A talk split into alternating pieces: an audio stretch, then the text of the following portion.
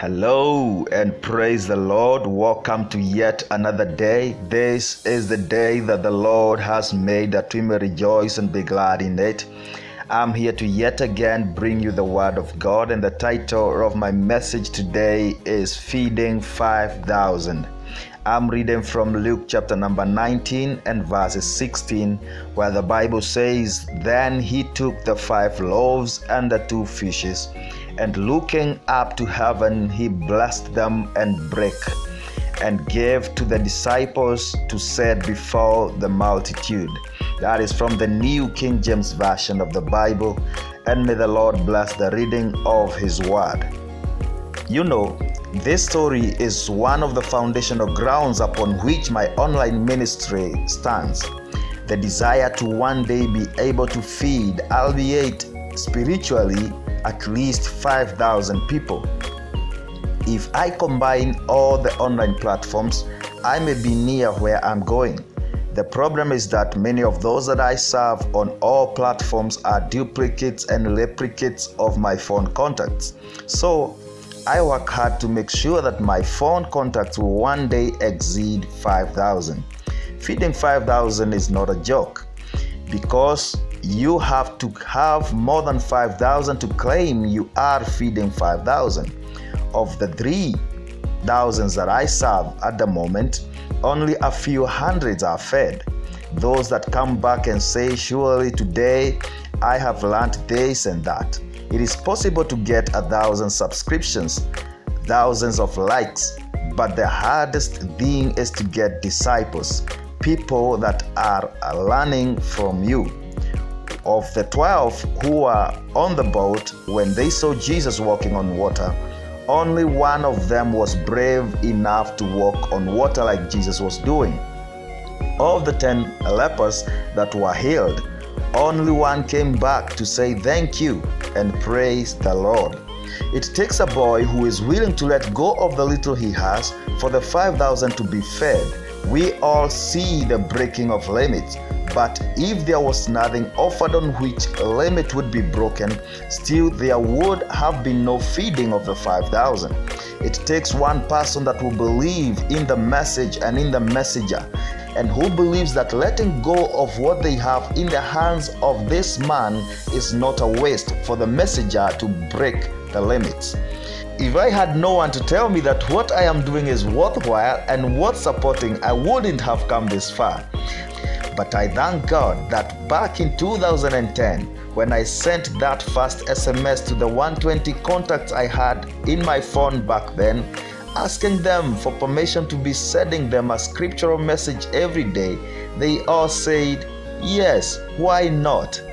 And from 120, now we have over 3,000 people who have been born out of the references from the original 120. The boy had to believe that he was not losing his lunch to a stranger. Nobody knew what Jesus was going to do with the lunchbox, but the boy let it go anyways. Isaac must agree to be sacrificed on his father's altar for his father to be called a friend of God. We all see the faith of Abraham for agreeing to sacrifice his begotten son, but have you ever paused and thought of the faith of Isaac on the altar? Isaac was not wrestled onto the altar like many of you would want to think. He was 30 years old. His father was 130 years old. A 30 year old can knock out a 130 year old and run off very easily, even without knocking him out first. He could easily have outran his father, but no, he decided to stay. He agreed to be tied up and to be set on the altar as his father's sacrifice to his God. Did you notice that Isaac did not sacrifice much in his lifetime? Unlike his father, who was always sacrificing this and that, Isaac just lived and prayed, and things happened.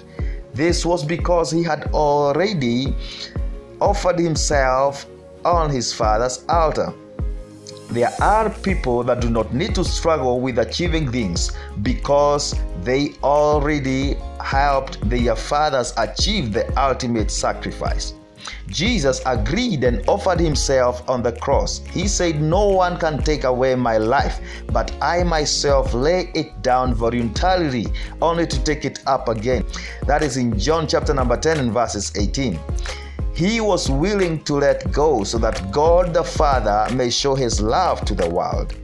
And because of that, the Word of God tells us that he has now been given a name that is above every other name, in heaven, on earth, and below the earth, that at the mention of his name every knee must bow. That is in Philippians chapter number 2 and verses 9 he has been allowed to sit on the right hand side of the Father. This is why we who believe in him do not need to do any more sacrifices, just like Isaac.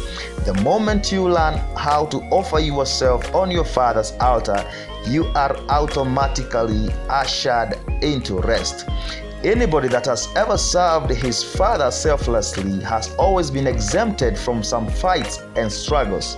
Too bad some have had to serve foster fathers. But when you recognize your true father and serve him selflessly as he feeds his 5,000, you yourself will be, on the other hand, be exiting the struggles quarters. After the feeding of the 5,000, 12 baskets of leftovers were picked the boy that had offered his lunch from now henceforth did not ever need to worry about food or food running out. The widow to whom Elijah was sent, she had to satisfy the man of God first. And her making sure that Elijah had fed his 5,000 ensured that she and her son would not worry of food ever again. Ananias and Sapphira they were given an opportunity to make sure that the apostles would strugglously feed the 5,000, but instead they decided to feed themselves first. They both died.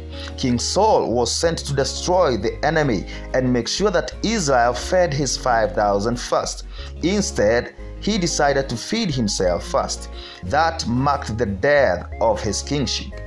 Cain would have held his brother high and be happy for him having fed his 5,000. But he decided to feed himself first. He initiated a curse upon himself.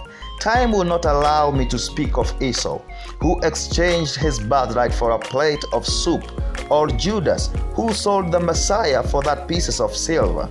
But I believe my point is home that your rest is hidden behind your father's feeding of his 5,000 from your packed lunch. Only don't give your lunchbox to strangers. Make sure you give it to your father and not before you are sure that he wants to feed his 5,000. The best question a son can ask his father is Dad, what is your 5,000? Because it is upon this knowledge that you will know when and where to lay yourself on the altar or when to offer your lunchbox. Shalom and keep the faith. As always, this is Pastor Nesh. May God bless you, may God keep you, and may God lift you higher than I am. In Jesus' name, amen and amen.